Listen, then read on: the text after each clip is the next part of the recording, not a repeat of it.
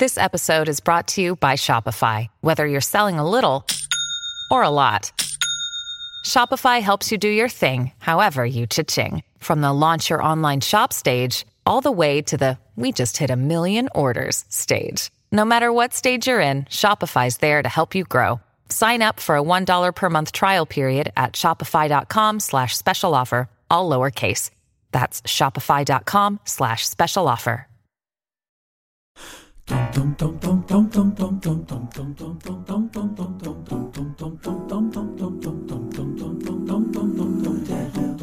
guys, welcome to Dadville. I'm John. And I'm Dave.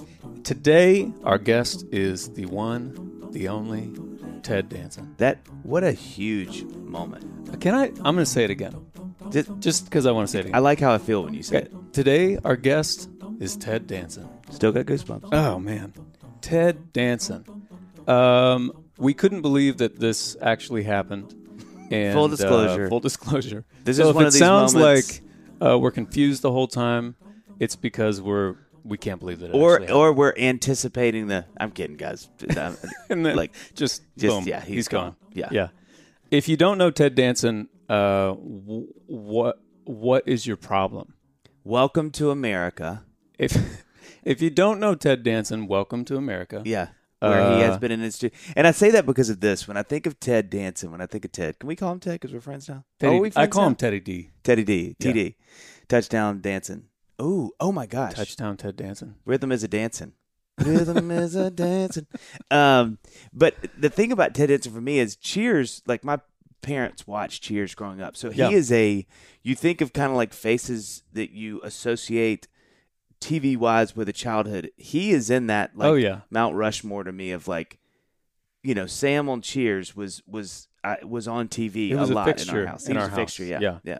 But his and he's done tons tons of stuff that we won't we won't list here. But I have to say, The Good Place is becoming one of my favorite shows. Yeah. and his character He's is so good. so good. He's so good. It was great talking with him because he's so he has such a I mean unique experience of life being Yeah. like a mega celebrity for as long as he has been a mega celebrity Yeah. and um because he's been on a lot of shows that have done well and i think as an actor you know if you think about someone that had a run like cheers it is hard hard to come back after that Right. because people are like dude you're sam high five you're good you can leave now yeah we you have made yourself into the zeitgeist into the cultural legendary tv status Right. go live on a ranch in idaho Yeah, exactly. And it's hard to avoid not just being a caricature of yeah that thing. Sam Malone for the rest of, you know, your career. But man, he's done so many great I mean, great the three minute baby. So it's not only did he have success in TV, but was able to cross over into movies. I mean, and he's still around. I mean, he's still he has a new show now. Mm-hmm. Oh yeah, we should we should say his new show, Mr. Mayor, is going to be out next year. It's Yep, on NBC. yep. And I cannot wait because everything still he does cranking out stuff. It's crazy. Yeah. which is a fun part of the conversation. You know, is to kind of say like, you know, to talk about still working and what's he learning. That that was a really illuminative. Yeah. Is that a Dan Brown novel?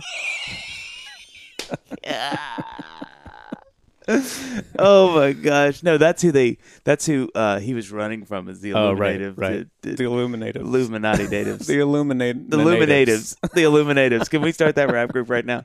Um, but uh, but you know, just to hear him sort of speak to these moments he's had as a celebrity, these moments of clarity. You know, even even in this in this pandemic in this quarantine season, you know, just to have him talk about like, man, I've had to really realize what work has meant to me and how. That was so. It I was. so thankful for his his vulnerability in that, and I think, man, talk about that peppered that whole conversation to me was how unbelievably vulnerable and Mm-hmm. open book he is.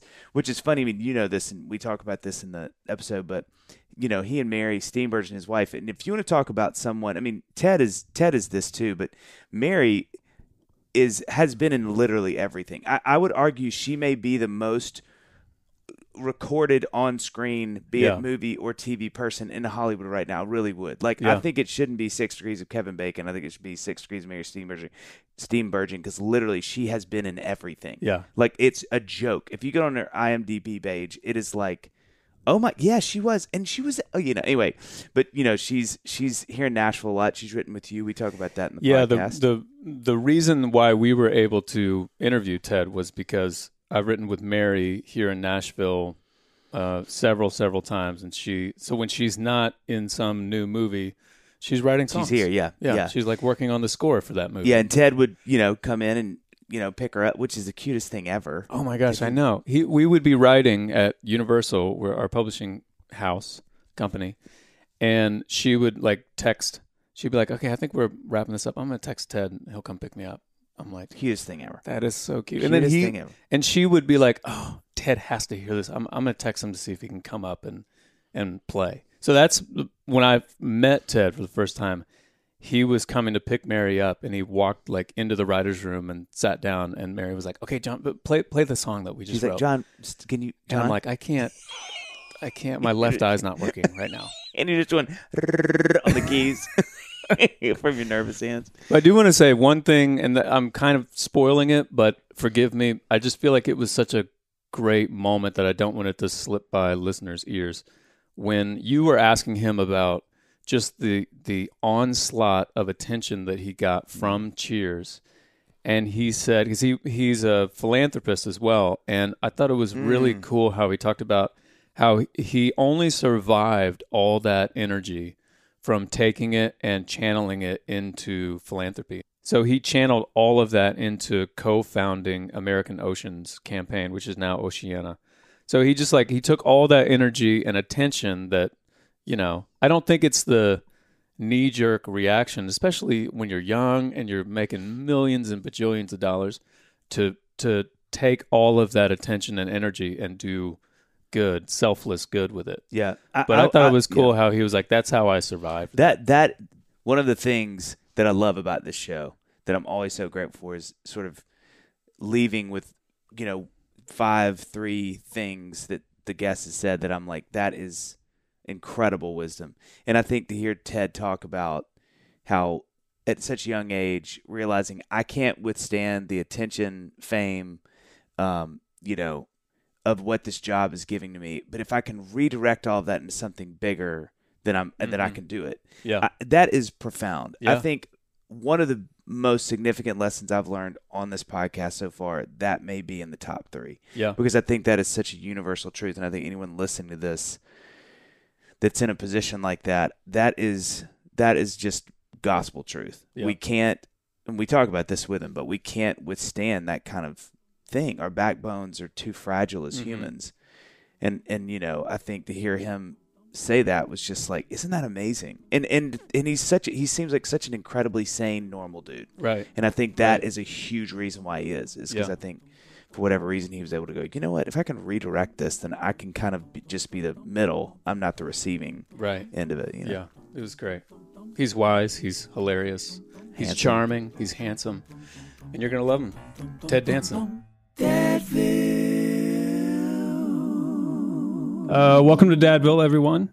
Uh, our guest today is the one and the only Ted Danson, who is a Golden Globe and Emmy award winning actor known for an array of exceptional performances, most memorably for his portrayal of the Boston bartender Sam Malone in NBC's multi award winning and iconic comedy Cheers, as well as the acclaimed NBC comedy The Good Place, which I love that show for which it was nominated for his 14th Emmy Award. 14th for Outstanding Lead Actor and receiving a Critics' Choice Award. Now, here I'm going to kind of break with the script here because if I read every single achievement and accolade uh, that you have acquired, it, it- that would be the entire interview. So I'm just going to mention a couple things. I'm going to throw words like Fargo, CSI, Becker, Damages, Hearts Beat Out Loud, Three Men and a Baby, Bored to Death, Three Men and a Little Lady, and Steven Spielberg's Saving Private Ryan. In addition to being an actor and a producer, he's also an environmental activist, co founding the American Oceans Campaign, which merged with Oceana in 2001, which shows citizens that they can participate in protecting and restoring marine resources and to show Congress that Americans are concerned with these issues. He's an actor, a producer, an activist, a dad, last but not least, the husband of the very lovely and talented Mary Steenburgen. Okay, that's the end of my list. So, as I'm reading that to you, what's going on in your mind? How how do you how do you feel when you hear all that stuff? It, it makes me realize no wonder I nap. You know, of course I'm napping. Exactly. Uh, this is a fraction. This is a fraction. I literally I was going through all all your achievements and writing them down in a notes app and eventually I just highlighted the whole thing and deleted it and it was like this is not we're not going to be able to do this. We're going to have to pick a few and that's just a few.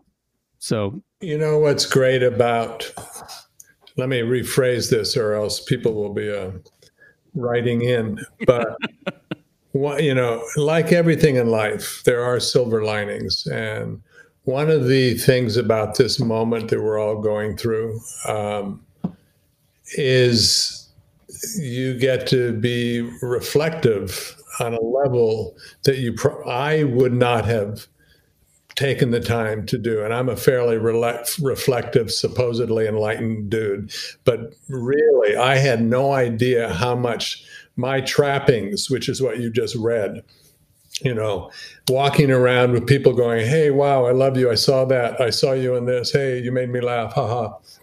Which is kind of how I have walked around in life since Cheers. You take that away from me, and all of a sudden, I, you realize, wow, I depended on that so much that I really haven't uh, taken a good look at myself and uh, not always, you know, with pleasant results. So, uh, so to answer your question, when I was listening to that, at first I had a silly grin on my face, like I was embarrassed. But then I, I kind of, uh, I'm grateful for all of that. It, I don't think it. Um, boosts my whatever, you know, my ego like it used to. It, it feels like this this is an amazing time. This is a, a great evener. I don't I don't think celebrities are going to be the same. You know, I don't think we're going to hold celebrities the same way. I don't think we're going to look up to people. You know, we're going to be looking up to the people who are uh, putting their life on the line for all of us. And this is not me doing false humility. I really do believe that things have changed and you know, hopefully I still get to act, but I don't think it's going to be the same. And I don't think it'll be the same for me. Is that scary to think about? Yeah, I don't want to be, uh, I'd like to retire on, you know, when I decide to retire, you know, so, so yeah, it, it is, but it's real. It's also real. It's like, oh, one of the things that I have to keep reminding myself, I don't know how you guys are doing at your age going through COVID, but I have to remind myself, Ted, this is your life. This moment is my life as well as the other, you know, acting, running around, doing stuff. This moment where you have no idea what's next, literally, is still your life. So you better enjoy it. You better you better stay awake. You better not nap too much, you know, because this is right. This is what you got. Do you feel like you're picking that up twice as much with Mary too, because y'all y'all do the same thing? Like there's a similar sort of frequency y'all are both picking up on. Uh, uh which part? What do you mean? Like uh, just with as you're saying, you know, you're both in this world of celebrity, and you know, so many people know y'all so well and have so much affection for you. But you know, as, as you take away that collective with the both of you notoriety or you know there's a chance really pause because I, think I was laughing thinking about this between the both of y'all i don't know that you could put together a male and a female who have probably worked with more people in, in Hollywood over y'all's careers. I mean, y'all are like the the Kevin Bacon game on steroids. uh, especially collectively. And so I just think it's so interesting that when you have two people married that did the same thing in the season where you can really reflect on both of your achievements because they're both so uh, profound if she's feeling that you know if y'all have had a chance to talk about that between the both of y'all yeah but you know mary mary is w- way more grounded than i am um, and I, and i've been on television longer so the the recognized you know she's made these amazing movies. She's won Oscars. She's won stuff, you know, and been in some of the best films around.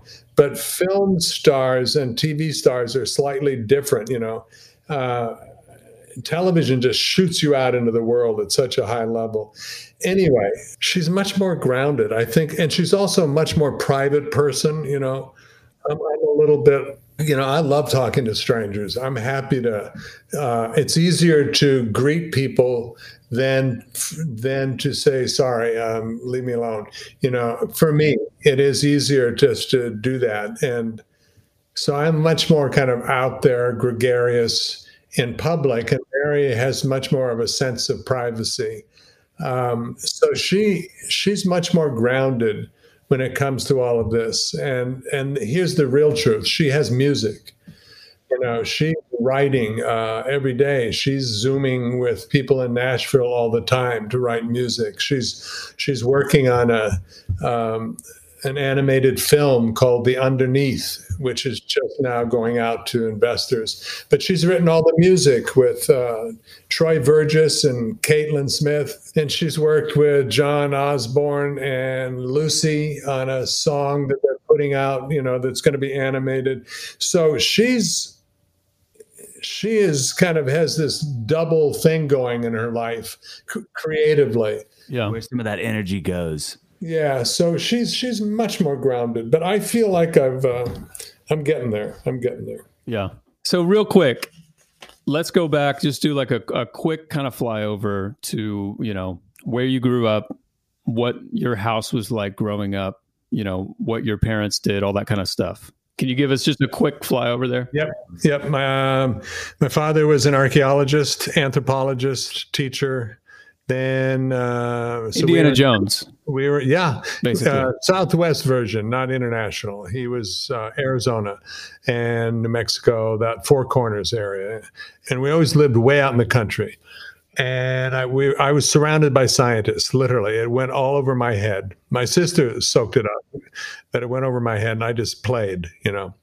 And then we moved to Flagstaff, where he became the director of the museum and the research center um, and it was dedicated to the Hopi, Navajo, Zuni, Pueblo Indians.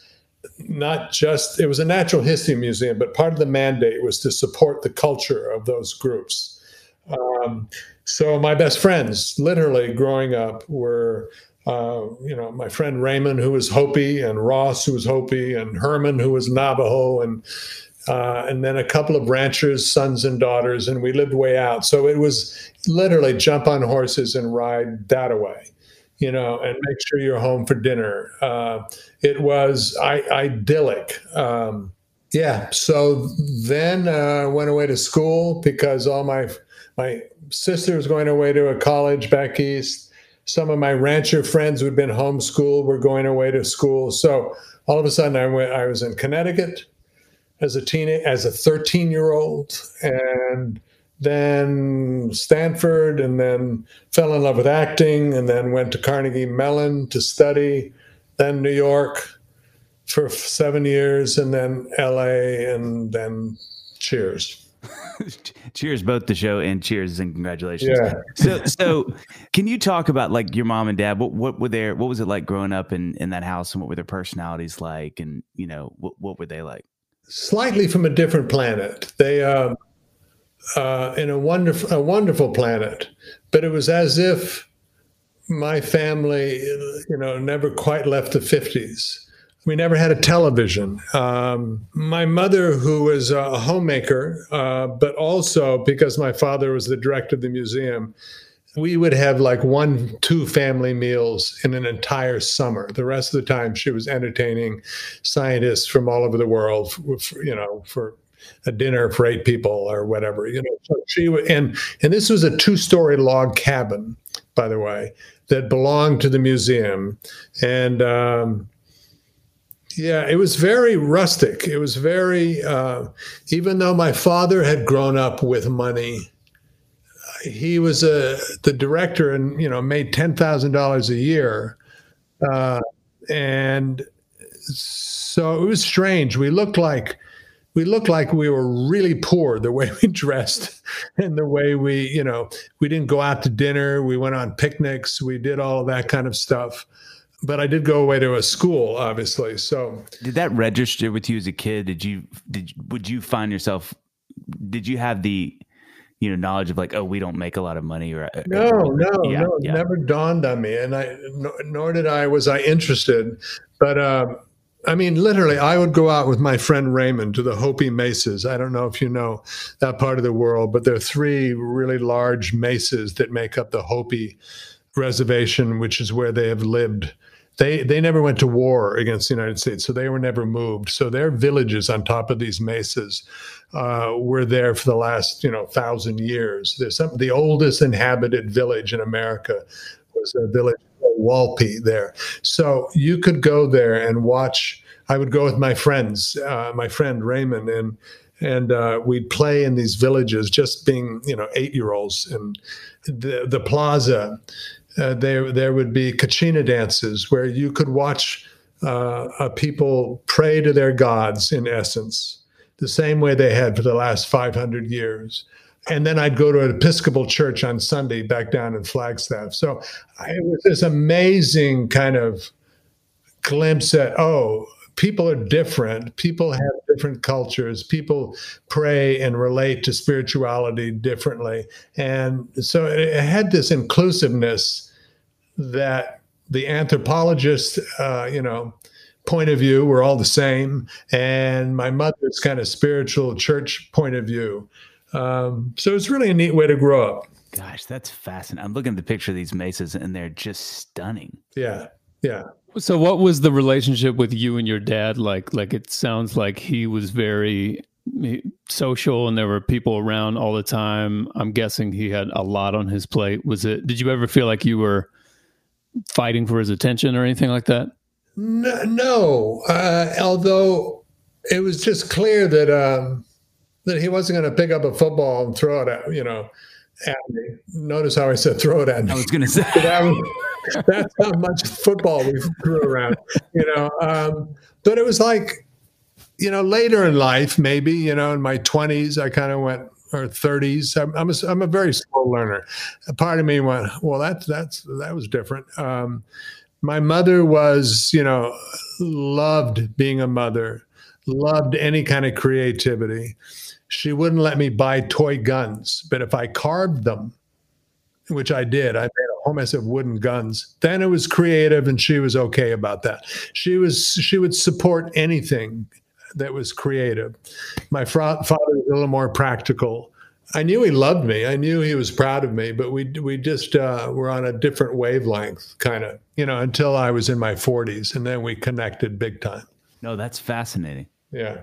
And what brought that about? The, the sort of reconnection.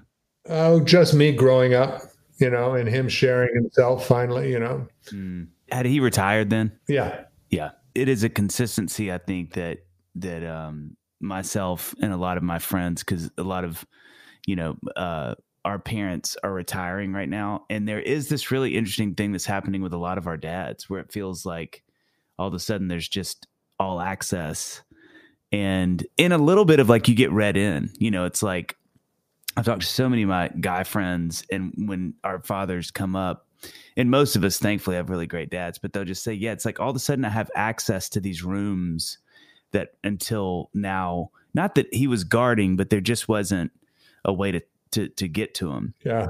And it's like you know you start having these conversations. I mean my mom and dad started talking about stuff in our childhood. Well, you know, that's why we did this. And I was like, wait, what? And they're like, oh yeah, we never told y'all because and you start going like, oh my gosh, you know. Um, and so it feels like there is something about retirement, I think, with with dads that, that seems pretty consistent for kind of like, you know, let me tell you a story, son. and you're kind of like, whoa.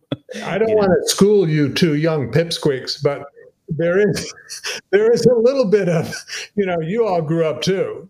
You know, uh, all of a sudden you're facing stuff that you realize. Sorry, that was stupid. I, I hope you took that as a. I'm just glad you called us young. uh, I, you know, I found myself turning to my parents when I reached an age where I was dealing with something that I would go, "Oh, wait a minute, I'm not." Oh, hundred percent. You know. Yeah. They did that. there's a point to. It took me a while, I guess. You know, I don't know if you ever rebelled against parents, but I was a late rebeller. Man, I was the nicest, sweetest, kindest, most sensitive uh, uh, obeyed everybody, you know, and, until I got to my 40s, then I kind of brought them to their knees. Uh, I, I, was a late bloomer. the thing you realize somewhere along the line is, oh, they're they were they were just this boy and girl who got together and uh, were doing the best they could, just like you are. You know, it's like, oh, I get it. We all are doing the best we can, and hopefully you're self-reflective to some degree. You know, it seems too that there's a consistency with with people with my friends. You know, uh, in their late 30s, early 40s. That, that exactly what you just said, Ted. Where it's like I think everybody kind of well, I, that's way too general. I, I know a lot of people and myself kind of go through this where you get really mad, like you sort of wake up to your to your parents and however they parented you and whatever the things you didn't like, be it a million things or five, there's this season it feels like where you kind of get you know you're like oh man I, you know i didn't realize my dad didn't do this or my mom said this this one time whatever but then i think what seems to follow after that is also this really gracious thing as you get older where you're like where you know the things that you sort of demanded that didn't happen you get to the age of and you're enlightened enough to kind of go like, I wish my dad had been more like this or my mom had been more like this, whatever. But then I think it seems to me, again, with a lot of my friends, we've had this conversation that not long after that, a couple years, you you have like the second round where you go, but you know what? I'm doing the best I can. They were doing the best they can. And so it's like whatever that sort of judicious spirit is followed by this sort of more gracious, you know what? I'm just glad that we're, we don't hate each other. And, you know, they were just doing the best they can, you know? you know, not not everybody gets to be loved unconditionally. You know, not every kid. And I, I was blessed. I got, you know, I was. We may have been a bit of a circus, our family, but we we neither my sister and I both knew we were loved. You know, and that's a that's a big leg up in life. We talk about this a lot on the podcast, but I think one of the great gifts you can give your kid is that they know one that they're loved and you know that you enjoy them. Yeah, you, know, you find that you find real joy in in being their parent. I think that's like maybe the most substantial gift you can give a kid. You know, and usually when parents are messing, usually when I messed up as a parent, it was because I was fearful.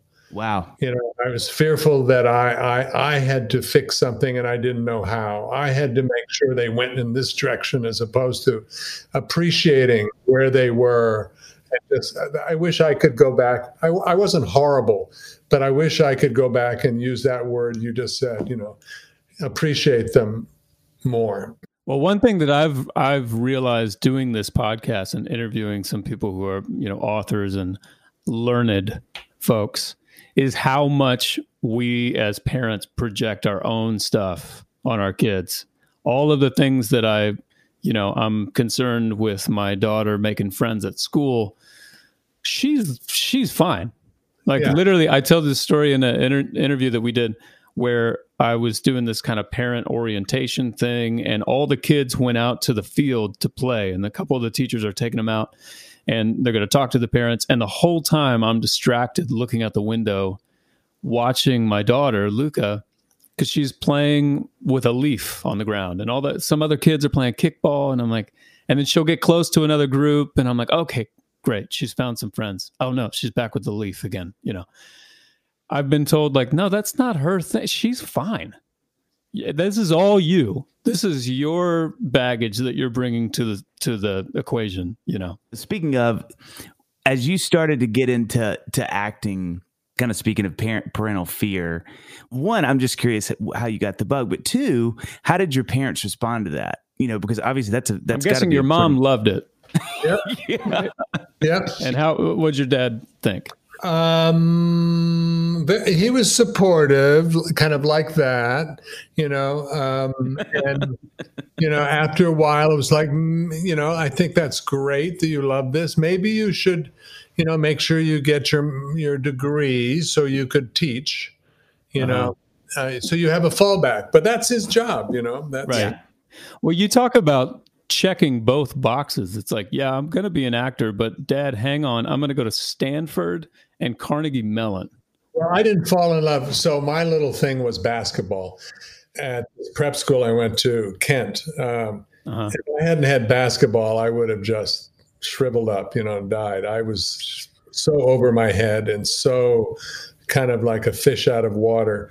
But basketball just, you know, thrilled me. I was any any decent sized high school would kick our butts but we were a small 300 you know boys school uh, and we were league champions and it was just ah just thrilled me. And then i went to stanford and my best friend and i and he was actually a good athlete went went to stanford freshman tryouts and basketball. And this was the same year that lou alcindor was a freshman at ucla kareem was a freshman at ucla so i, I got my friend went out on the court and started shooting around. I stopped. I didn't even step on the line crossing into the court. I just looked and went, oh, oh, oh I see. you know, I just went from being oh, I see. A, okay. a half decent forward to be, I would have been become the slowest, clumsiest guard, you know, out there at six two. Um, so that was a big disappointment. But then I think the next year, um, and boy, did I, I didn't take going to school very seriously. I just, here's my morning. I would wake up uh, around 11 o'clock and I would turn on my little black and white console TV on the floor, which I had was my first TV at age, you know, 19. And I turned tuned in and saw the Dick Van Dyke show and I just was in heaven. I thought, "Oh my god who is this man? Who is it? What is this show? And then uh, when it was off, I'd turn it off, and then I'd get on this tree stump that we had hauled up to our uh, dorm room to be this kind of coffee table, but it was a sizable tree stump that I could get on, and I'd blare out some music. This was the '60s, and I would dance on the tree stump for a good half hour. Uh, I wouldn't say I was like a go-go boy. It was better dancing than that. But you know, I would dance for about half an hour. Then I'd get on my bicycle and I'd mosey down to the campus and see if any of my classes were still going. Still happening. And that was that was Stanford University for You'd me. ride your bike down to admissions and see if you're still enrolled. Right. Which you know, I don't I don't think they kick anyone out at Stanford unless you do something horrible to someone else, kind of thing. Yeah. Um, but then uh, one day, there's in the cafeteria there was a young lady named Beth who uh, I was hoping to ask out. And I finally got the nerve to ask her for coffee, and she said yes. And we went to the student union, and we were there for about five minutes and she did the old, you know, look at her clock. Oh, shoot, I forgot. I have an audition to go to uh, around the corner here. And I went, oh, can I come with? Can I come with you? And she went, uh, okay. So I went with her. And to get in the room, you had to audition for something. So I, I made something up, and you go get your tree stump. What's I need? I uh, got my tree stump, and I made something up, and people laughed and I remember my my, my brain going, "Oh, this isn't basketball." Uh, I'm in. But do you remember what you did? No, it was made up. And I got into the play, and I, with you know the smallest part you could have and still be in it. I was like the, it was a Bertolt Brecht play, and I was I was like the third soldier from the left kind of guy. but oh my God, I was hooked. I I had a family station wagon with a uh, sleeping bag in the back, and I pulled it up to the theater, and I never left. And then people said, if you're serious, you should go back east to study, and off I went. That's one of the craziest intros to a career I've ever heard. I know. and I didn't even think career. All I thought was, whatever this is, I have to do this now forever. I didn't. I, right. Know, and for the longest time, it didn't matter if I was being hired or if I was in an acting class just as long as I was acting. That's all I cared about. But you really loved it. Like when when you did that, you felt this like thing. Light bulb went off. I now know why I'm here. Everything makes sense. Wow. Because you had no TV growing up, so it's not like you were watching Dick Van Dyke at home. No. Do you remember what what the experience was like the first time your parents saw you on stage? Yeah, it was uh, a Strindberg play at Stanford, and there's one scene where I kissed somebody in my character, and uh, I think my mother was trying. I think it was probably awful. Okay, the play.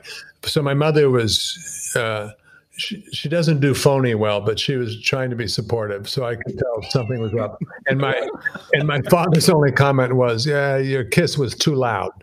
You know, your kiss was too loud. has, has there ever? I can't stop laughing. Has there ever been a critique? I did that for Mary too a lot, by the way. You're consistent. Look, you have you have a thing you do, and that's your, your thing. Kids is too loud. It's such an interesting piece of critique. that means of all the things that happened, that was the moment he was like, "Yeah, let me see what you can really work on." Wow. And he clearly was right, but he was. You softened it up.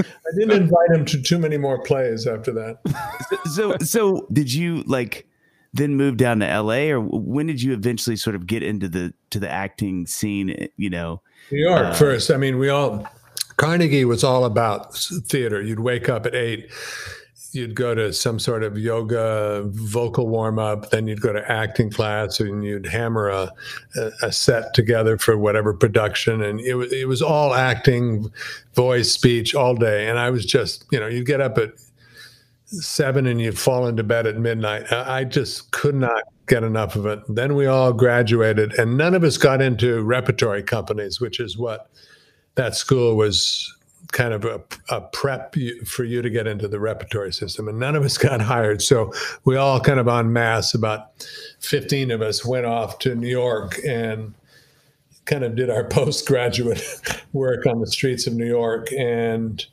yeah, I started uh, getting a job here, a job there. I was off Broadway and um, for about a year and a half. And then I basically couldn't get arrested. And I noticed that what I loved – was whenever I got to audition for anything film, even though I didn't get it, it was like exciting to me. And then uh, I was married and knew that we were about to start a family. And I think basically I wanted to come out west to be closer to my roots and and also where I wanted to work, which was LA.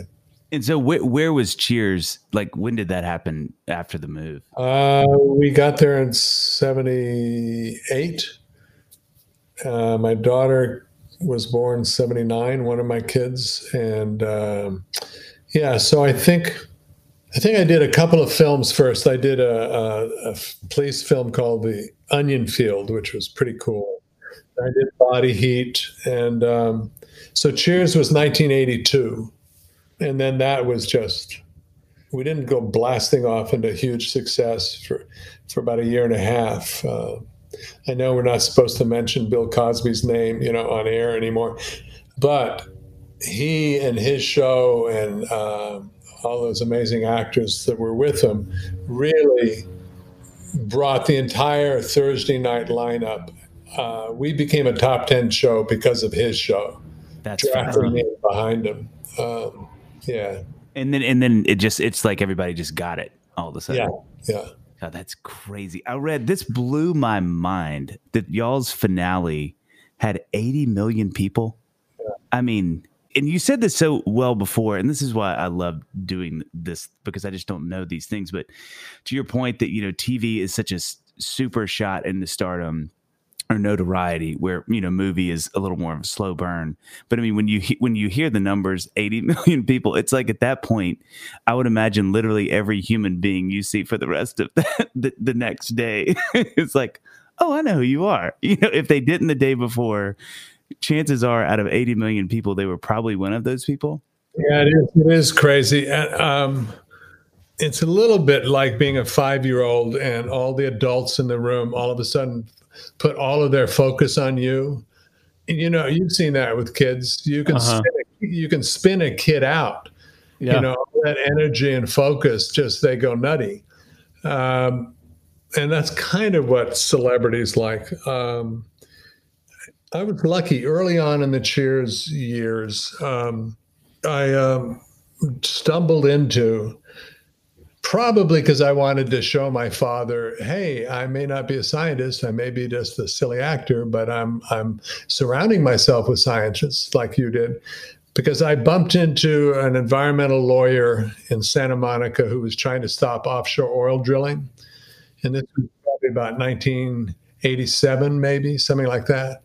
And we, long story, but we teamed up and we defeated the oil company permanently. And we loved the conversation and our relationship. And so we started something called American Oceans Campaign, which we can talk about. But my point is, I, I early, early on in my career realized that all of that energy coming at me was if I said, Thank you so much for watching Cheers or whatever. Thank you so much. Now, I'd like you to meet this marine biologist that I'm standing next to because she has something important to tell you. I used that energy, deflected it into something I cared about, you know, because I did realize it, it had power to it. So I, you know, luckily stumbled into being an ocean advocate, and it really, you know, has been the most important thing in my life as far as the work part yeah. of my life not my family. But that's really cool because I feel like that all that energy is going to go somewhere. It's either right. going to mess you up big time, or you can channel it into something you know useful like you've done.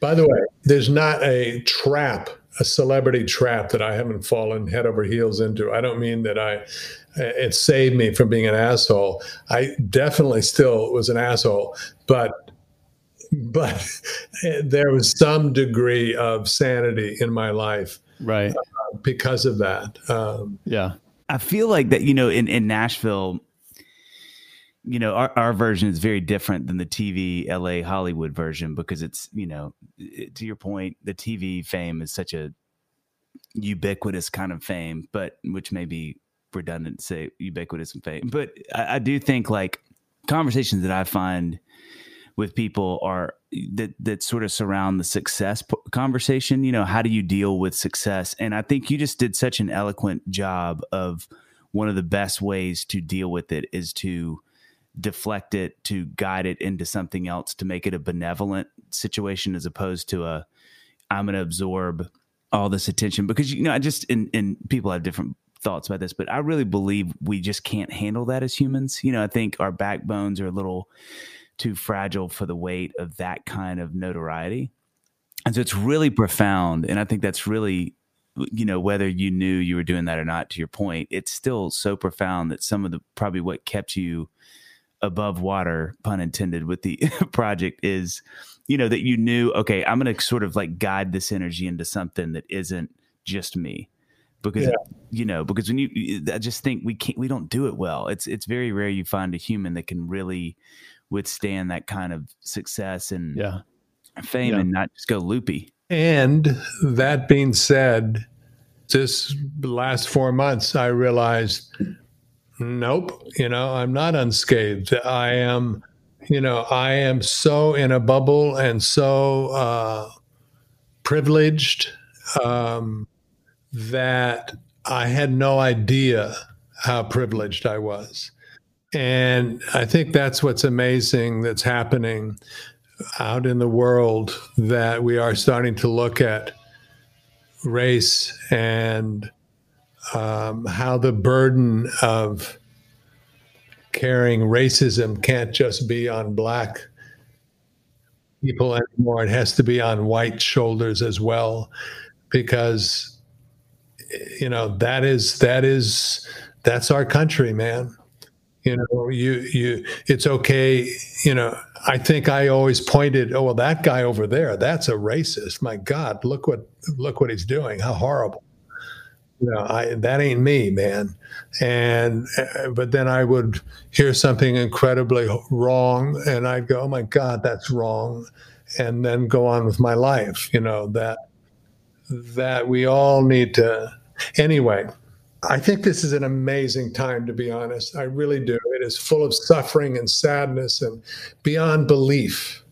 But it's also a moment where you can really look at.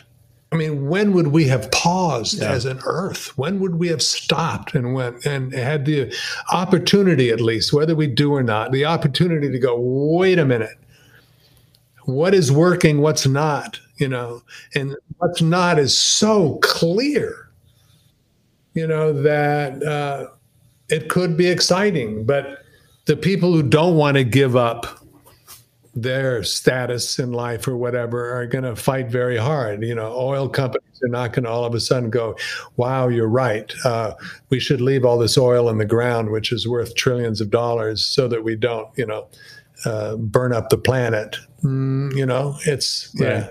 Anyway. So your work with that with Oceana was that a rude awakening? Would you say? I mean, it started out slowly. So it was at first, it was beat up on the oil companies, stop them from drilling oil, uh, drilling for oil out in the water. That's still really important. But what you discovered when ocean, when American Oceans Campaign, which was really kind of a, we had about seven or eight people working for us. It was really kind of a celebrity boutique organization, but it was the one of the first out there that was talking about oceans, and we had a lobbyist in Washington and da da da. da. But when we merged with Oceana, which was brand new, the discovery was for me was yes, coastal pollution is a big deal and all of that, but literally we're fishing out our oceans. You know, the the science was since 1987, the boats were more and more boats were going out, bringing back fewer and fewer fish. You know, so if we literally continue to fish the way we did by being so destructive and wasteful, you could theoretically fish out the oceans. Yeah. If you, on the other hand, manage your oceans so that they're sustainable, if you could quantify landed fish this way, you could, if done correctly, have a billion fish meals a day for the world to eat, a billion fish meals a day forever. And you would t- it's a clean protein. You don't use fresh water to make it. You're not cutting down a rainforest and using a lot of groundwater to grow something to feed it to a pig or a cow. It's kind of the perfect protein. So all of a sudden when that package of oh save the oceans feed the world came together for me then it was like a very powerful statement and all of a sudden people were funding us who were maybe not that interested necessarily in what's under the water, but right. very interested in feeding the planet because that's a big deal. Yeah. It's going to become a bigger deal. Yeah. You know, John, with normal life still being on pause for the most part for a lot of us, I know a lot of people are having a hard time. I know. It's been such a strange year for us. I mean, you and I like getting out on the road and performing, and I, that's one of the joys of my life. And not being able to do it has really thrown my balance off. Luckily, with technology, finding access to licensed professional counselors to help with our problems is easier than ever with BetterHelp. BetterHelp will assess your needs and match you with your own licensed professional therapist to help make life a little more comfortable in these trying times. The interesting thing about BetterHelp is you can send a message to your counselor at any time. You'll get timely and thoughtful responses, plus, you can schedule a weekly video or phone session with them. BetterHelp has licensed professionals who specialize in depression, stress, anxiety, relationships, sleeping, and many, many more areas. And it's affordable and convenient. I want you all to start living a happier life today, and BetterHelp is offering 10% off your first month by visiting betterhelp.com slash dadville. Join the over 1 million people who have taken charge of their mental health. Again, that's betterhelp.com, B E T T E R H E L P.com slash dadville.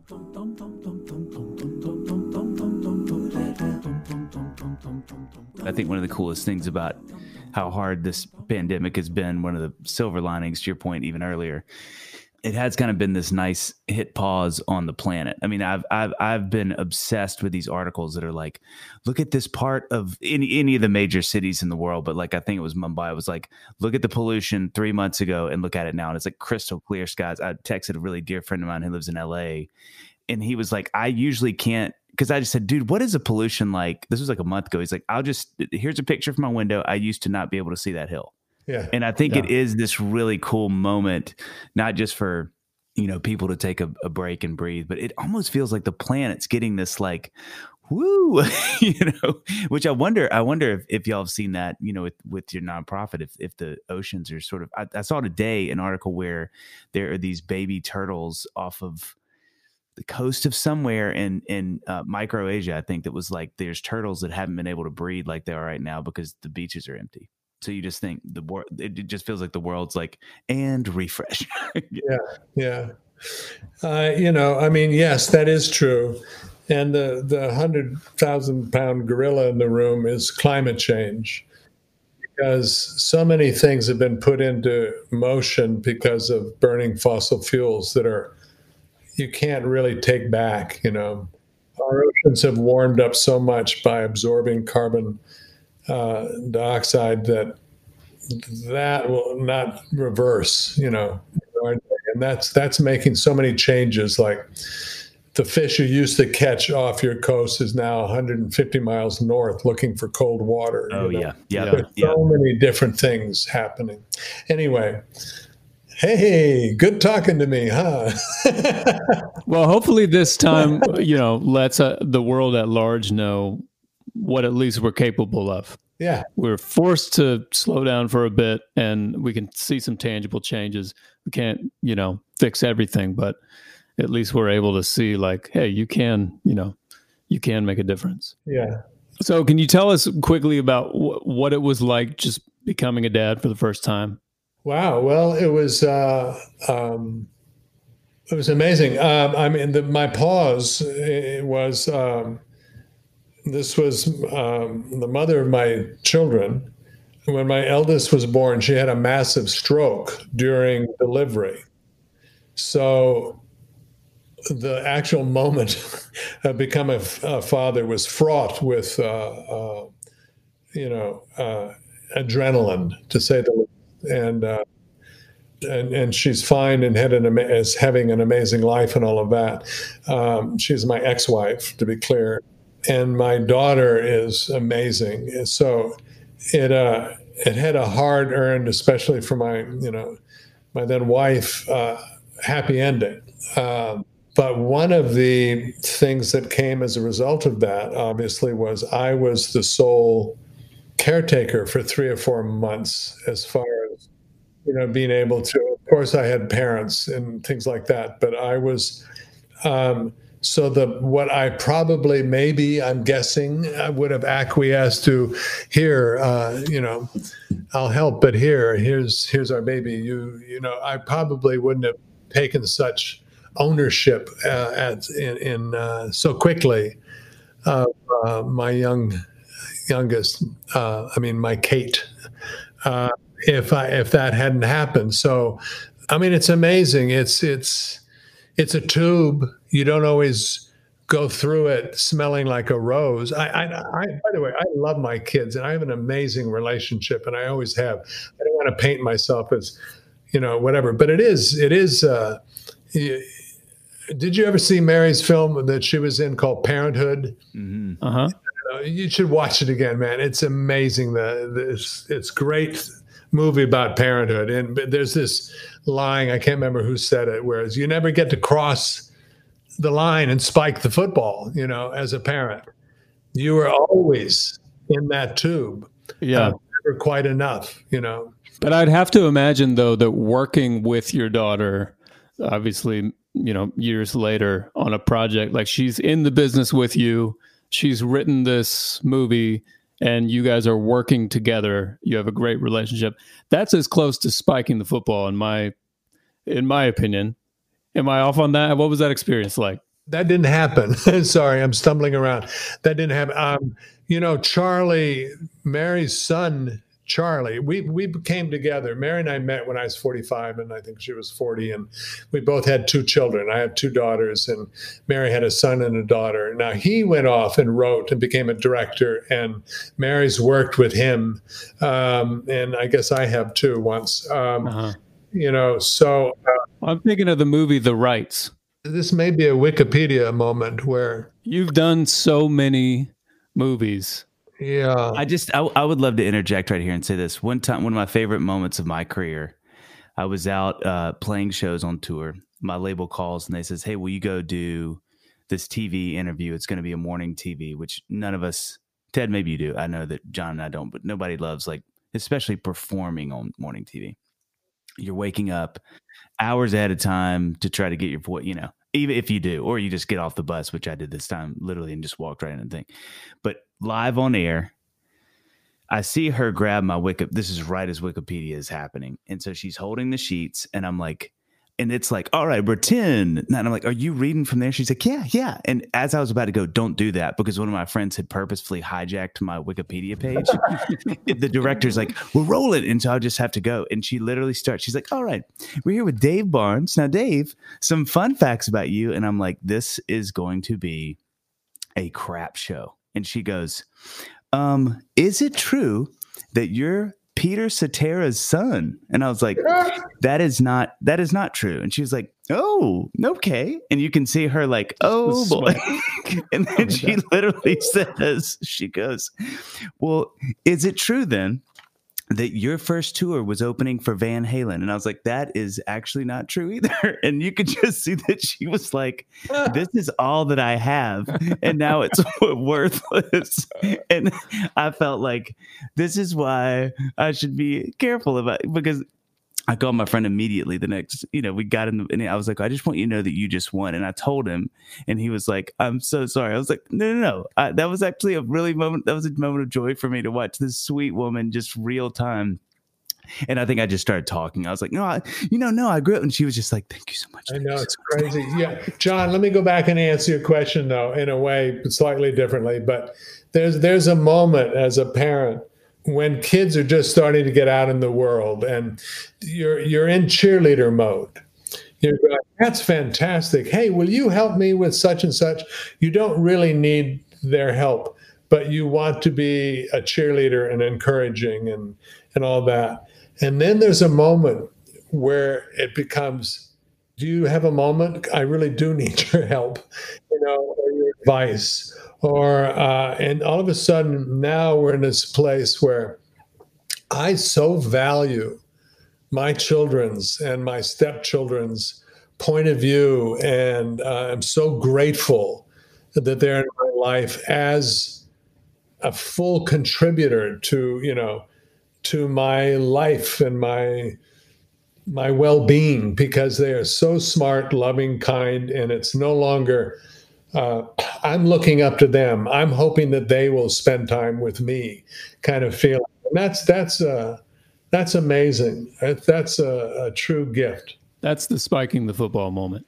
Yeah, it yeah. is. It is indeed. What are the things that are tricky? Because I'm sure, and maybe there's just so many that you we skip this question, but that are tricky about being a parent who's in the public spotlight. Like, uh, uh, there disciplines that you've, that, especially in their you know younger um, seasons of life that you tried to be careful of or not careful of or you know i can't imagine how precarious that is. Yeah. Um, what was that like? Like how did you do that? And did you feel like it was different than every other just kind of normal dad? Yeah i don't know. You know i wish my kids were here to answer that because they're the ones who really could answer it. I mean they it, it was the water they were swimming in, so they got used to it. But it's a lot, you know. Is this person a friend because of who my father is, or you know, you do, you do. They had to develop radar, kind of, to make their way in the world. Um, but there are incredible benefits too. I mean, it's it's it's like trying to knock celebrity. You know, it's it's it's a double edged sword for sure, but it's also amazing. The number of doors that open and the access you have to people, to some degree, I'm sure was true for them as well. Uh, not in our business, you know. You maybe get an introduction that someone else might not have had, but no one gives you a job because of who your parents are because that's money's now on the table. So, you know, and no one's going to do that. Um, I, there are times when you know you you want to have a family moment and uh, and you're interrupted by um, people that wasn't always, I'm sure, fun for them. Um, and without doubt, I uh, I buried myself in my work a lot. I don't know, buried, that's kind of negative, but I, I loved working and I was working a lot. And I'm sure that had a, an impact on my children. Well, and with what you do and with what we do, just being in the arts and being musicians, being an actor, there's kind of only one way, one mode you can go into. which I'm always so fascinated to talk with artists and actors who are who are parents who have kids and who care and want to be good parents because the two are at odds so often. I mean, it's not like you can you can take some time off, you can back it down, but that's so scary as, you know, someone who's in the arts because you're dealing with, you know, each you're jumping from job to job. Us artists always feel like that last song that I wrote is the last song I'm ever going to write in my life. And, right. you know, you're battling with just the unknown of your industry. So you kind of have to just go full on all the time and ride the wave that you're on. And I'm always just interested in hearing the perspective because I feel like it everything that a parent does affects their kids. And sometimes I feel like with what I do as a occupation, it's costing my kids something. Every time I have to leave for a tour, you know, I'm I'm costing them time with me and vice versa. So I'm just always interested in hearing what that perspective is like. Yeah. Ma- Mary has a, a, a, great story where uh, she lived uh, not in LA. She was kind of smart and had her kids out uh, um, in another about an hour and a half north. So she lived in this little town and raised her kids there. And um, but she at a certain you can bring your kids with you when they're young enough. You know, you just uh-huh and she was mostly making movies, so she would almost always be out of town. And she'd just bring them and put them in a school there and rent a house and, you know, live there for three or four months. But then there's an age when the kids don't want to do that. They want to, and they can't get out of school and all that. So she was full of guilt and she was about to leave. And she talked to Lily, her eldest, who was like, I'm not sure, like maybe six five, maybe five or something like that. she said, uh, "Honey, I'm I'm about to go to uh, away to do some work, and uh, um, you know, and I, I'm sorry that I have to leave and all of that. But um, I someday I hope that you have a job that you love going to as much as I do. And she went on and on and on about, you know, and um, this is my job, and I love my job, and I hope you do. And after this whole big long story, her daughter looked up and said, "Well, picking my nose, that's my job." and it was like, okay she had she was totally I hope that story was all right to tell. Every every time I try to have a moment like that, my kids ruin it. I'm yeah. like, this is a serious moment right now. As long as you're happy and you share your happiness with your children whenever you can and however you can, you know, by and large, they'll be all right. That was something I remember uh, talking to a friend of ours, Drew Holcomb, who's a great uh, artist here in town and he and his wife Ellie, like y'all, both do the same thing. They're they're both um, singer songwriters, and and they used to Ellie used to sing with Drew and his band, but she's kind of doing her own thing now. And I remember talking to him about it, and and I was so moved by this because I thought it was really powerful, and it speaks to your story. But he just said, you know, they both realized that when they would each have to leave instead of saying daddy's got to go work uh, you know daddy gets to go do his job. Daddy that's gets great. mom gets and i thought that's a really subtle it's minutia but it's really profound because i think what it communicates is you know i love what i get to do. I don't like being with you but this is something that gives me a lot of joy. And i think you know it's such a different it's such a paradigm shift from saying like you know which i'm real i am really guilty of was like daddy's got to go and i'm so sorry and i carried on this guilt but trying to, you know, phrase that in a way that's a little more that shines the light on the joy you get, you know. Yeah, you're inviting them to celebrate with you as opposed to be sad with you. That's exactly yeah. right. That's exactly right. So I know that you need to go. Your time is very valuable and you have been so generous giving us this time. We have just a couple questions that we'd like to end on. So, is there a moment, or there could be one or two, um, when, you know, at any point when your kids were younger at any point where you would love to go back to that moment, not to do anything differently, but just to relive that moment? If are there any moments that come to your mind?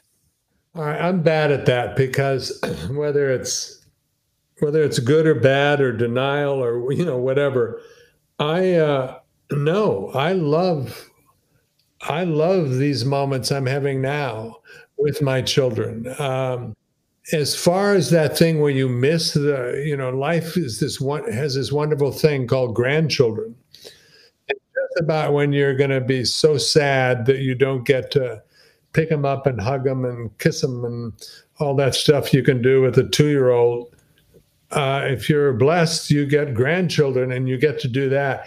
And I used to think when people would say, "Oh, wait till you have grandchildren," that gosh, they must not have liked their kids. I, I love my kids, you know, grandchildren. To, I don't feel like I'm lacking anything. I have my, you know, my children, but there's some, something different, man. When all of a sudden you get to, when you're getting older, you all of a sudden get to play with this brand new little human being. It's truly amazing. Yeah. So you know, no.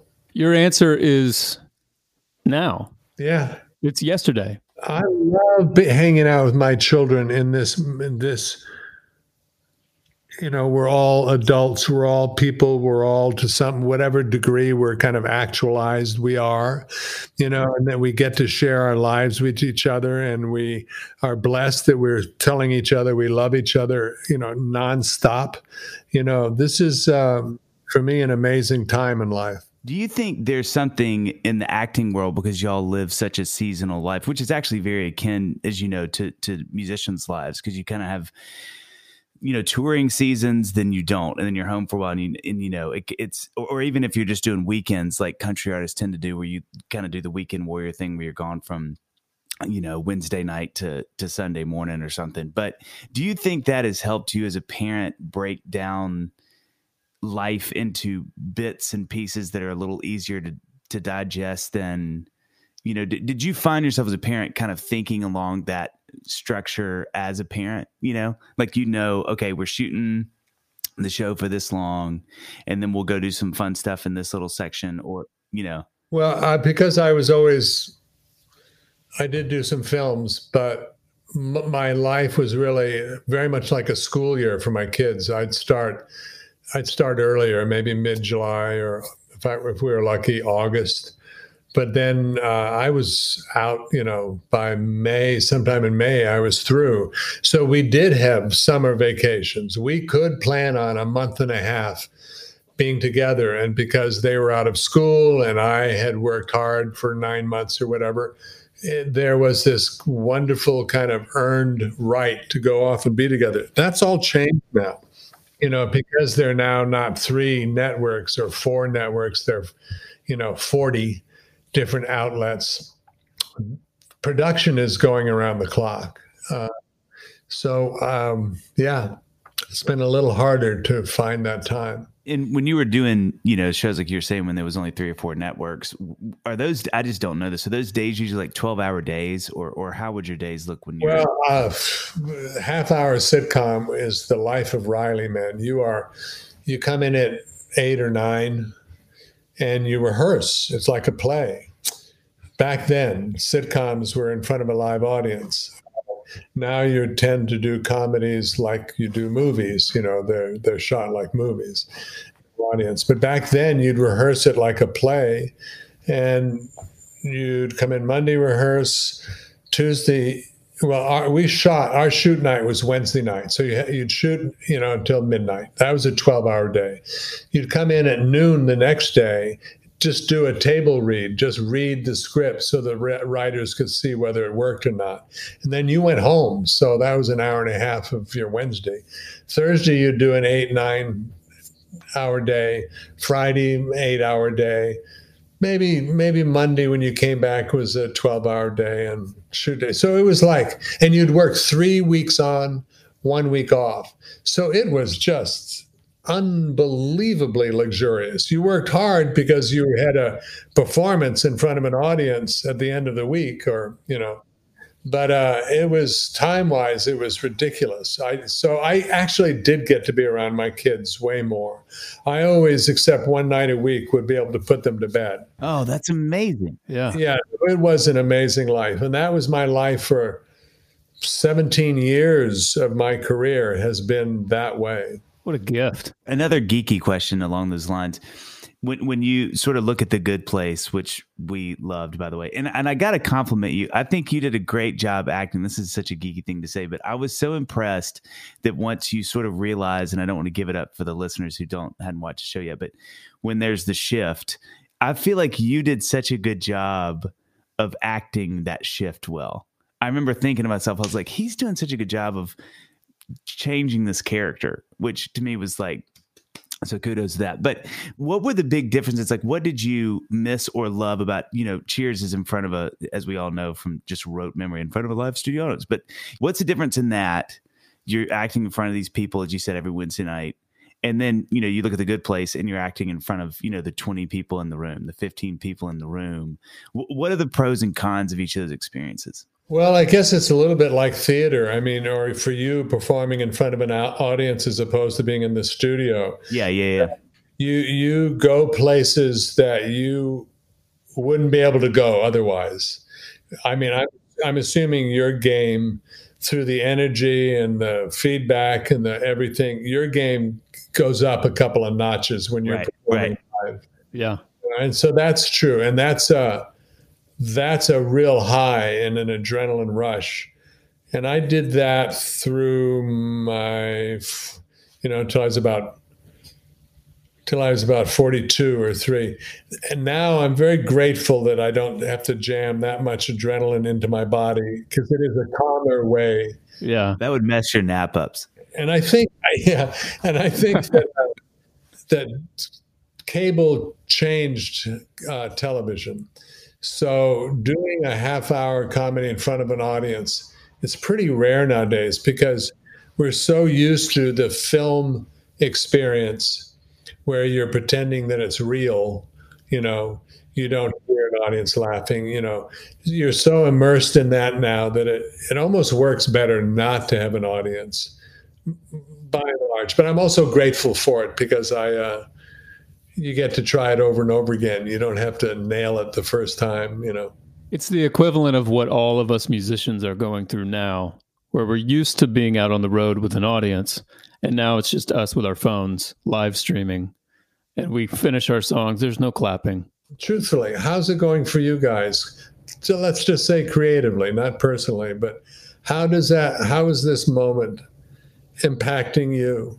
Well, I will say anytime that there is a scary kind of uncertainty uh, in my life, it tends to fuel creativity.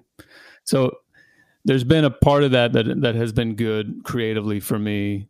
But I was, you know, I was two shows into a tour. Actually, Dave and I were supposed to be down in Texas with our friend Matt Wertz playing a show all together on sort of the day that everything shut down.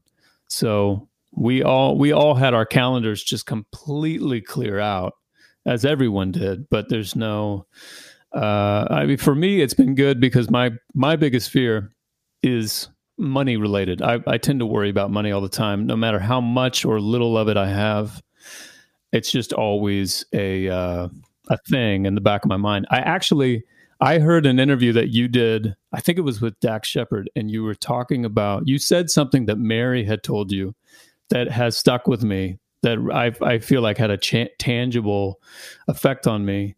She said to you that money is like you are like a uh, a funnel or something like that, and money is just going to flow through. Don't don't jam up the funnel and try to save up all this money for yourself. Just let it let the money come, let the money go. You know, that's been really helpful. But to have my entire calendar just completely zero out, I for me, just on this one tiny, you know, I want to be sensitive. This is a horrible time and a lot of people are suffering. But for me, it had it had a positive effect because I got to see my like worst nightmare financially come true. And now going forward, it's almost like God was like, look, it's all been taken away and you're fine. Okay. Can you just calm down about the money thing for a minute? Yeah. You're going to be fine, you know? I think what, what was really interesting here in Nashville is it did sort of feel like everybody, everybody responds to these in such different ways. That's such an obvious thing to say, but it felt like the people that needed to rest have gotten a chance to rest. Like I feel like a lot of my friends who tour a lot and they hit it really hard. You know, like like you were bringing up the Osbournes, Ted. You know, like they're dear friends of mine, and I think you know, catching up with them, like I think it's been great for you know those guys to get a breath for a minute because they've just been hitting it so hard, and they don't get in trouble for wanting a break now. You know, instead of having to go to your management and being like, "Hey, listen, I've played eight billion shows in the last three years." Um, so I think what's been interesting to watch is like some people need a break, and then it's been fun for me because, and I, John's been the same way. It sort of felt like, man, this is a really cool chance to sort of double down on some things I haven't had time to do, or uh, explore some things that I haven't had just the chance to sit in my back studio. You know, John sitting in his too, um, where you're like, you know, I've got a bunch of songs I've been wanting to finish, and you know, we got this podcast off the ground. I've got another music podcast that I do, and so it feels like a lot of us were like, hey, this is that chance to to like sort of in you know chase some some flights of fancy that maybe you know you just either didn't let yourself do or you didn't have time to do um and and you know i think the more conversations to your point ted you said this about celebrity and and and it's a different thing but i do think it has the same sort of arc of of or trajectory. I think a lot of people are going to feel differently about re-engaging in music once we do just how we want to do it and what that's going to look like and how busy we want to be because you know a, a lot of uh, my friends are in the same season of life you know where we have younger kids and and and i think people have really enjoyed getting to be around a lot more. And so I, I, I have a lot of conversations with people that are like man i just don't think i'm going to do it like i used to.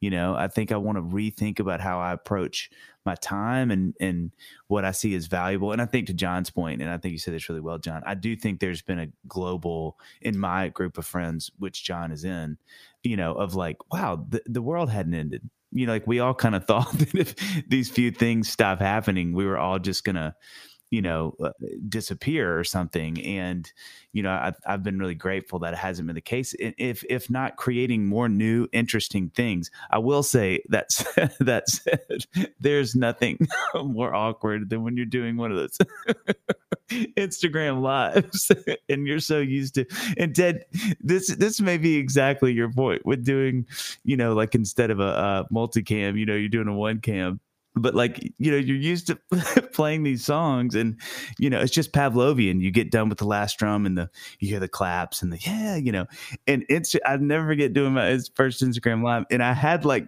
bits ready i had like okay i got some funny things that this will be a good little bit and it was like the worst blind date because I, you know i would do the song that I'd kind of I wouldn't know where to look at the camera.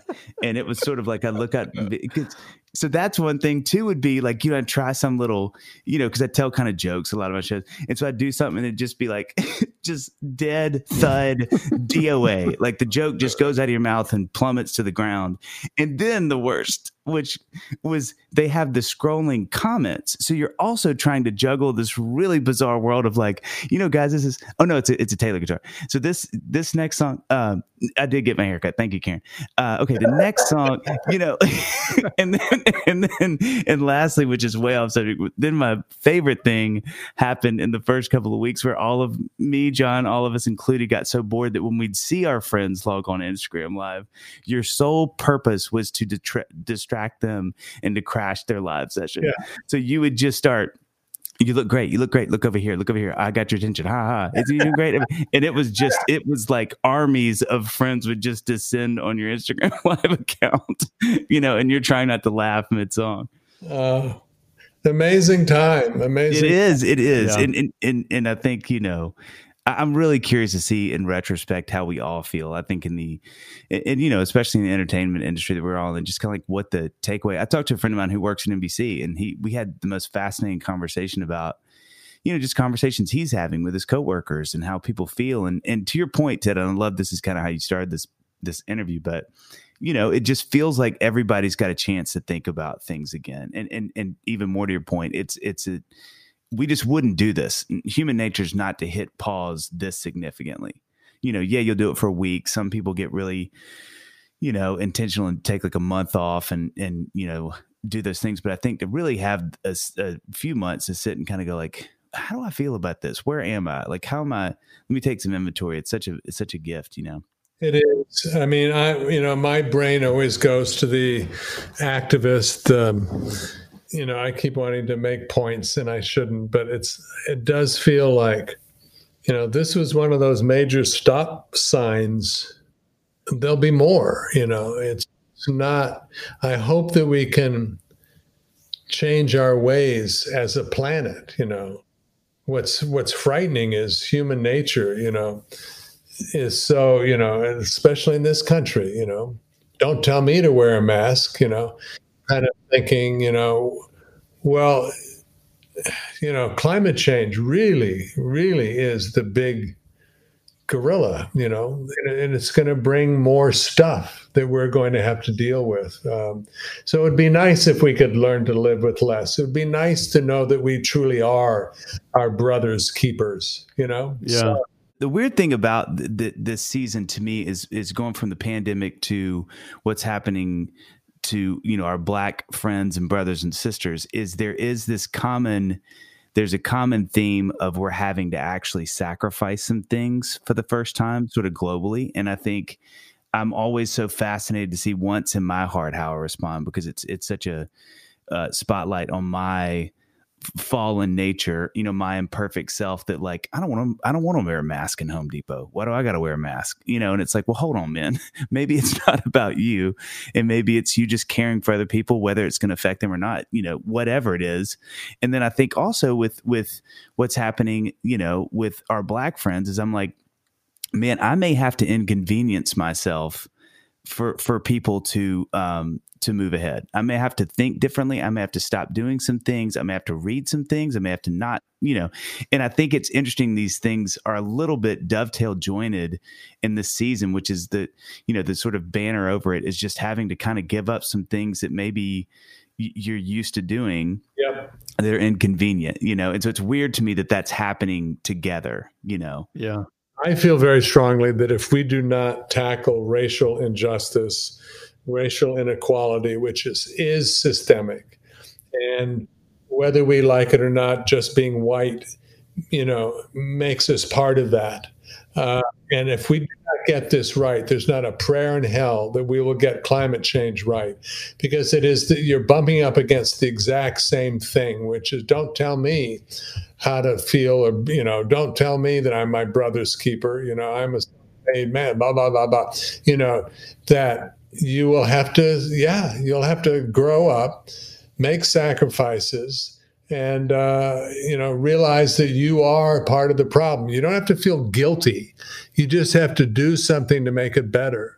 Well, and I think, listen, this is this is a big thing to say, but I really believe this, and I, and I think, sadly, as a white guy, one, I see it in my heart. I can thank the Lord slow my head enough down to go like, gosh, I've got this in me, but we sadly as a as a demographic in America, white people don't like not getting to do things, and I think you know um, when you've been the majority, uh, uh, you know, race in a country for 200 years plus years you just get used to uh, uh, luxuries. You get afforded these things.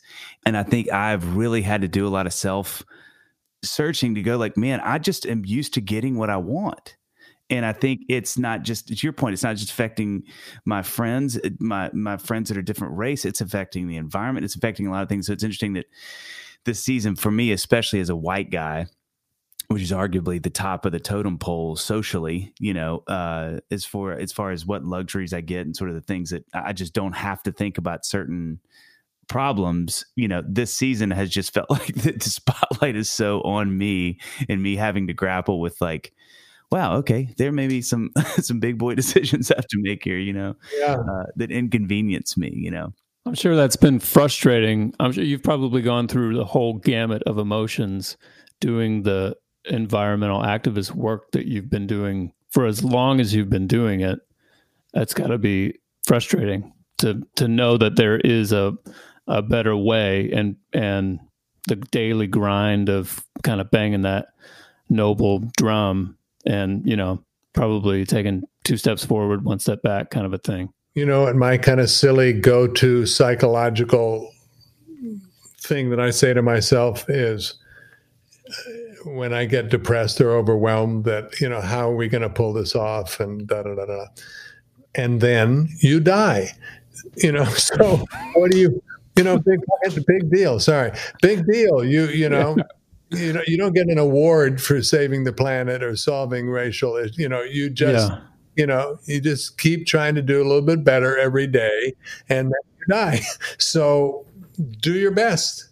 Don't don't be afraid of rolling up your sleeves is what I keep trying to say to myself. Well, Ted, you're a legend. So we we we one last question, then we'll send you back into I the. was a legend. I was, we don't quite know what I am now. well, let that. Well, what let is it- the what is the level beyond legend? We don't know. Whatever that is, you, that's what you are. Yeah, it's it's it has something to do with space and a scepter. I do know that. I don't know what the Scepter's title is. involved for sure. Scepter's involved for sure, and it's definitely out You get amongst. a good scepter nowadays. It is. If there is one thing the pa- pandemic has reminded me, it's just so hard to get a scepter when the shop, when that shop when the wizard shop is closed. guys, thank you so much for inviting me on this because it is so nice to reach out of your own little, you know, bubble to be able to talk and make human connection. And I know it's a podcast, but I, I really appreciate that we're zooming at the same time. And you know, it's nice to meet you. And this is the last question we always. This is the big like. uh This is the uh, end of the line question, and this is a big one. So you might need to buckle up and or just immediately nap afterwards. What do you want your kids? And you actually just set this. You softball this because you just mentioned the end of life. But what do you want your kids to say at your funeral? Oh, you know, yeah, That's the best reaction we've got. Uh, so we've far. never gotten a better reaction. I hope there's a lot of laughter. Yeah, I hope there's a lot of laughter. Um, it's so it's so weird. I'm 72, so you know the arc of one's life is a little more vivid for me. But I keep thinking, you know, when when you see, hear somebody die, you know, uh, has uh, gotten really something's happened. Yeah, no, die. Let's go with death. When someone dies, you go, what now? What did they do wrong? Let me let me look at this. They must have done something slightly wrong. You know, it's almost as if if I don't do the wrong things, then I won't die. You know, uh, I w- I hope that my passing, my or leading up to death, I get to be. It's still my life. Gosh, you know, golly. So I want to be able to not mourn. I don't want those last moments of living to be mourning. You know, it'd be nice to be able to. I know you don't get to call your shots, and who knows what'll happen. And I should be knocking on wood, and it'll be very ironic at some point. But it would be nice not to have it be full of mourning. It'd be nice if there was appreciation and laughter and humor still to be had. And I would hope that my the the yeah the memory of me and some sort of wake or whatever it is would be the same. That there would be gratitude and laughter. Uh, Mm. It would be nice to have it still be in the air Mm, God, Yeah. that's a good word. Yeah. That's so powerful. and lots of photos and really good photos. I, I'm going to have photo approval. you know. You should just you should just start a Dropbox now of like fu- funeral approved photos. So much fun. We're going to pass each other in the street one day and go, "Gosh, I like that guy. I, I can't figure out why. I can't. is that guy? who is that guy?" His face looks so much like a map. I can't remember why that is. um, Ted, thank you so much for your time. I'm really, really, we we super duper appreciate It's it. been great. Thank you. Thank you for your time. And I hope you have a good editor. Good luck.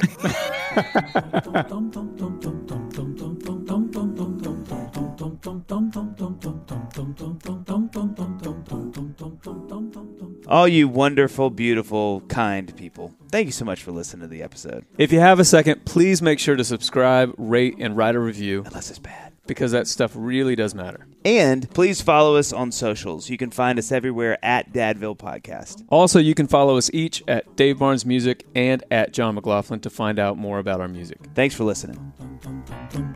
dum